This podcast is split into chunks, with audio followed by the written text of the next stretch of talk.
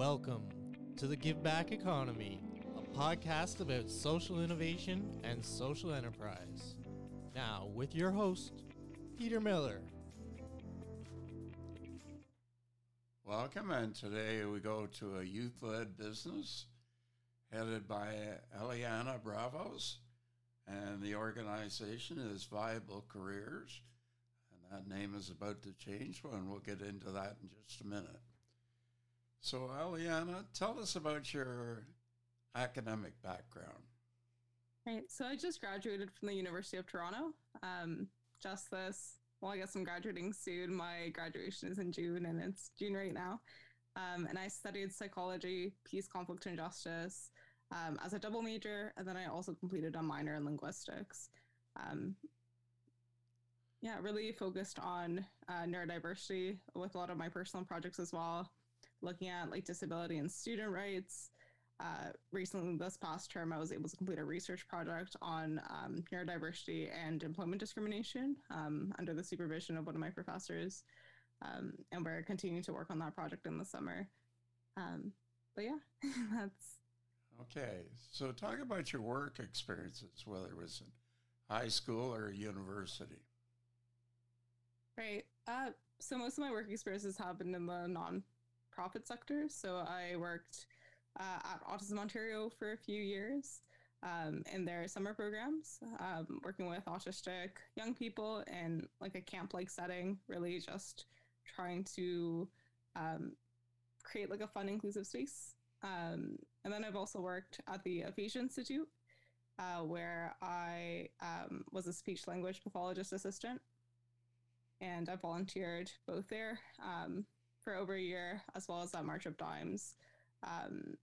And I was supporting like conversations by using like SCA, which is like a toolkit, using strategies like keywording to support people and being able to have fun, fulfilling conversations with other people, just as an accessibility aid. And then now I'm working on viability, which is really exciting for me, being able to do my startup full-time after graduating. It's a little bit, I got really anxious about it, but it's also very exciting. And that's what I'm doing now. And I'm working a lot, both in like business development, doing a lot of like our neurodiversity education stuff. So I've given a lot of different like workshops and trainings and done consulting work with different organizations, both like small businesses, larger corporations, and like higher education institutions, like different universities such as McMaster and the University of Toronto. Okay, hold on now.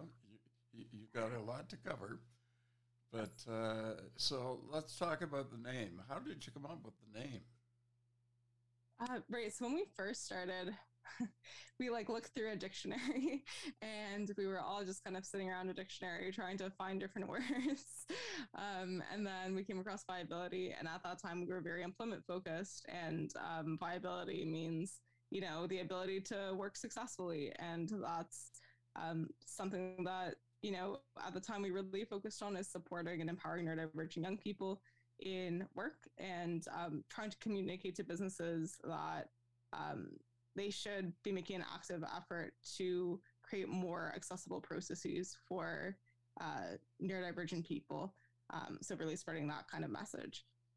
Now as a team, we've kind of grown and shifted where we really prioritize being responsive to the needs of our community and being youth-led.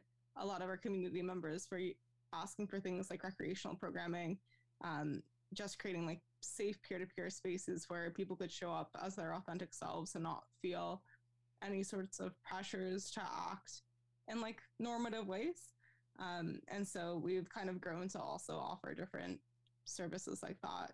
And really also focused on taking like a systems-based approach to the work we do, where we're, you know, really focused on not trying to get like disabled people to change parts of themselves to be able to go to work, but then working with businesses mostly to create supportive systems so disabled people can show up at work and be well. Okay. So you used a big word in there that a lot of people aren't going to understand. Right. Neurodivergent. You better explain that. Right, absolutely. So Oh my goodness. Neurodiversity is this umbrella term, and it really refers to like the entire human range of cognitive diversity. So it's basically the idea that different brains work and engage with the world differently. But there are some that work and see the world in more similar ways than others. So neurodiversity can include, it also includes neurotypicality, but which is like the most common neurotype, what most people's brains are wired as. But then it also includes like ADHD, dyslexia, autism, mental health related disabilities, Parkinson's and tremor, dyscalculia, learning disabilities, any sort of like acquired neurodivergence, like an acquired brain injury or aphasia. So yeah, that's... a neurodivergent person, would be anybody that kind of falls outside of that like most common brain type. That's a huge list. Yeah. Why not focus on three or four as compared to the broad spectrum? Absolutely. I mean, I think that one of the things, there is a lot of like solidarity between the different communities under each like neurotype, and you know there's also like power in numbers, and so and some accommodations that support, you know, somebody with ADHD would also support like an autistic person or a person with anxiety. And so I think at its core the neurodiversity movement is about creating spaces where the norm is that like there's no, or like the culture is that everyone believes there's no right way to like be, to think, or to exist. And like across like all of these different neurotypes, that's something that's consistent is, you know, we're trying to work with businesses to create a culture and with different organizations and the community to create a culture where, you know, people can show up and behave in a way that some people might see as like weird, and then like challenge that assumption and to support people no matter how they present and no matter what their needs are. And also everybody's different, even within like each neurotype. Like I know, you know, I have ADHD and I have like friends with ADHD, and like sometimes our needs are also like very different, even though we have the same brain wiring. And so we have some similarities, but we also have some differences. And so no matter what, like when working to create like supportive spaces, it really needs to be like person driven. Yeah, does that answer your question? Sure, okay. So talk about your team now. In a previous discussion, you talked that a number of your team members face this as well. Yeah, so the majority of our team members are neurodivergent themselves, like over 70% of our team members. And so we have like a variety of different neurotypes represented, and it's really important to us that when we are educating about neurodiversity, that we're empowering people to be able to like speak about their own lived experiences. So when we, you know, create like a resource on autism, we make sure that we have like autistic people there to give input and to like lead that conversation. But on our team so far, we have individuals who are autistic, have ADHD, have various mental health related disabilities like PTSD, depression, anxiety, dissociative identity disorder, are on like the schizoaffective spectrum. We also have people with like dyscalculia, some people with learning disabilities. Okay, so yeah. Having said that, how do you approach a college or a university to see if they have a policy or a group within the college or the university that recognize those areas? Yeah, so all universities or like higher ed institutions and all organizations in Ontario have to comply with the Ontario Human Rights Code, which has certain requirements around like the duty to accommodate individuals with disabilities. And so each university or college should have like an office that supports accessibility. And so we tend to approach them and then try and support them in being able to better meet the needs of their neurodivergent students. Okay, so let's take University of Toronto. Yes. Do they have a policy or do they have a department that supports students with such a disability coming so they have both. So they have like an accessibility services department. So students register with them in order to get like accommodations in different courses. But then the University of Toronto, like more broadly, also has certain policies about like the duty to accommodate students, which is again consistent with like the larger like provincial human rights legislation. So it like specifies like how like what. It specifies like different types of accommodations that can be offered. Although like it just gives examples because the whole idea is that universities have a duty to accommodate it unless there's like undue hardship, which is a pretty like hard standard to prove. But then students themselves will go to accessibility services and say, you know, like, here's my like documentation, and then they'll meet with an accessibility advisor. And then that accessibility advisor can support them in getting accommodations in different classes, which is a process I personally went through as well at the university. Because our research has shown that a lot of organizations develop a policy, they don't update it, and there's nobody accountable for ensuring that that policy is implemented. That's absolutely true. I think in both higher ed institutions and in most organizations, unfortunately, right now, the University of Toronto law faculty is actually being sued because they refused to accommodate some students by offering like online options for like a non-COVID related disability, even though the majority of the programming this year was offered online anyways because of COVID-19. And so Anousheh Sheikh filed a complaint against with the Ontario Human Rights Code, and you can read about that. I think the Toronto Star just released an article about it either yesterday or the day before yesterday. So unfortunately, like, that is the reality. It's often, you know, students or different like organizers that are trying to make changes with certain policies, but it's not like, you know, best practices are always followed. Okay. And so, yeah. So let's get into advocacy and action. Okay. Is your group doing anything in terms of advocacy? So in general, we do, sorry. We're not running any larger campaigns right now, but we do work with schools and with different organizations to support them directly in creating more like accessible cultures and workplace processes. And so typically we'll like go in and give like workshops and have ongoing conversations and do like ongoing consulting work so we can support them and meet like their own like unique like organizational needs. With the University of Toronto, we did 3 different workshops this past year. As one example, one was on like basics of like accommodating neurodivergent students, you know, things to know, how to take a more like systems, like justice rooted approach to accommodations.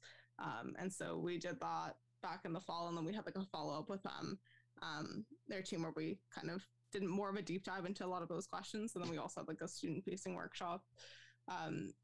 But we are hoping to also support other organizations and their campaigns and be able to take a larger advocacy role as we grow and gain capacity as an organization. So, Eliana, one of the big problems is a lot of organizations operate in silos. And so in terms of, you know, it just doesn't affect the person with that disability. It affects the family. It affects friends of that person. So in your workshops, do you deal with any of those issues for family and friends of a person with a disability? So really what we do is we really believe that like neurotypicality or like, you know, like the social norms that dictate how we should all show up and behave can be like a punishing kind of standard for anybody, whether they're neurotypical or not. You know, non-disabled people also still are disadvantaged or struggle or sometimes unwell because of these like systems that we have in place as a society. And so our work really focuses on creating like neuro-inclusive structures and cultures where everybody is accommodated and has their needs met, no matter whether they disclose that they're disabled or not. And so, you know, we do really take a like universal design type of approach to the programming that we offer, and in our own programs as well for community. They're always open to both neurodivergent people and allies, as long as anybody showing up to the space is respectful and can benefit from the program. Because, you know, for many parents and many brothers and sisters, it's sometimes very hard to understand what that person is experiencing. Absolutely. And then how to cope with that type of situation. How do you address those issues? Yeah, I think the biggest thing is connecting with them with people with lived experiences that are like relevant to the situation. So like, you know, if they have like an autistic child, being able to connect them with like autistic adults who have been through many of the same lived experiences and can kind of show up as like a role model for like what, you know, like a bright future can look like. Because I think a lot of times parents do have a hard time kind of navigating these conversations, or family and friends, and, you know, may not know where to start.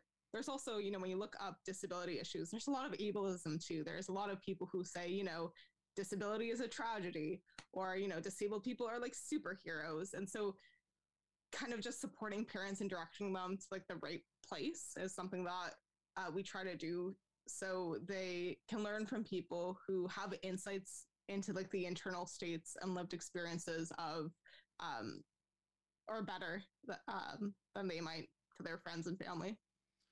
So let's talk about people who have one of these disabilities. Yeah. Do you have a mentor program to support them?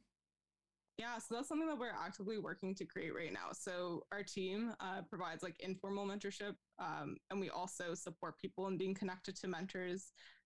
Again, like more like informally right now, but we're working on creating a web app to try and make this mentorship more widely available. And so the whole idea is that like a disabled person could find another person that shares many of their same lived experiences. So, you know, I, as like a young woman with ADHD, could connect with like an older woman with ADHD who maybe is like in a profession that I'm really interested in entering. And then I can like learn from her and what's worked for her. And also connect on like other lived experience bases as well. So that's something that we're actively working on right now to support. And then we also are creating more peer-to-peer programs that we're releasing this summer, such as a peer-to-peer like job search support / accountability group. So people can come on, receive mentorship, job search together, and just be in like a supportive community and know like they're not alone. Okay, so here comes the fun question. Yes. Where are you going to be? Where's the organization going to be 3 years from today? That's a really big question.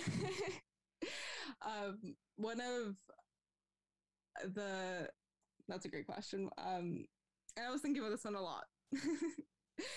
And, you know, it's trying to balance, you know, dreaming really big and then also, being realistic. But I think really working with more schools is something that we want to do, especially like elementary schools and high schools, to create more like neuro-inclusive classrooms. So I think a lot of times, you know, neurodivergent people navigate these different education systems, and, you know, they might experience bullying, or they might have a really hard time in class, and, you know, they might be like experiencing different barriers to access and don't know how to self-advocate for themselves, or, you know, feel like there's something wrong with them.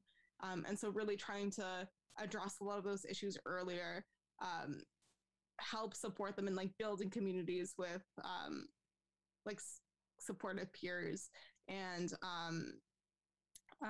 be able to help them like unlearn some of that like internalized ableism before, you know, they grow up and then they're like, you know, I feel like there's like, I'm like a messed up person, because like a lot of people even that come to our team like feel that way, unfortunately. And, you know, it's really powerful to kind of shift that narrative from like, oh no, there's nothing wrong with you, like there's something wrong with like, the systems around you, and like we can work to change those together. So that's one of the things that we're hoping to do. Also, we want to have our web app like fully developed and up and running. We're trying to create the minimum viable product by the end of this year. And we're taking like a very like bottom up community based like development approach to that too. So we have a team of over like 20 neurodivergent young people who kind of like we all design together on Zoom. And so I'm really excited for that. We were just selected as one of the honorable mentions in like MaRS and CIBC's Support at Work Challenge. And so we got a little bit of funding and support to develop that as well, which we're very grateful for. What else?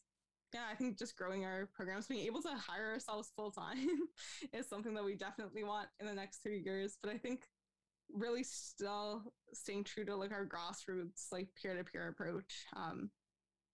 But yeah, hiring more staff would also be great. And having monthly events is something that we also want to do, where we're specifically platforming neurodivergent role models who can speak about different issues. Yeah. And maybe an annual convention or something like that. Something like that. Okay, so how do you fund this organization? Yeah, so right now we're actually moving away from like a grants-based funding model. We were very, very grateful to receive a grant from the Laidlaw Foundation when we first started, and that supported our work a lot. But now we are mostly trying to fund ourselves through the workshop and consulting services that we provide, and then like redirecting some of that funding into our community programs. So that's been a huge focus, and it's great for us because that type of work is also very like mission aligned when we're working with organizations where, you know, creating more like neuro-inclusive spaces. And so we're able to get revenue or get funding while we're also directly like advancing like the neurodiversity work that we're doing. That's terrific. So last but not least, your website. Yes. Now you have an existing website. Yes. But you may be changing it.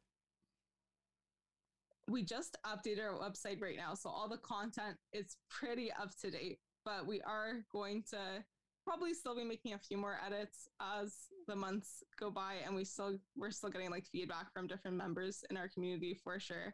But in terms of like the base information, it's pretty good if people want to go on now and find out what we do. Before we hadn't updated it for a couple of years, so some of the information was a little bit older, but so what is the address? It's viablecareers.org. But you're more than careers. We are more than careers, yeah. So we're also thinking of rebranding to something like NeuroDivergent Futures, because that's really at our core what we're about now, creating better futures for neurodivergent people with our community. And, you know, transforming like workplaces, schools, and our society in ways that support everyone. So really expanding a little bit past just the workplace. Okay, well, thank you for your time this evening. Thank you.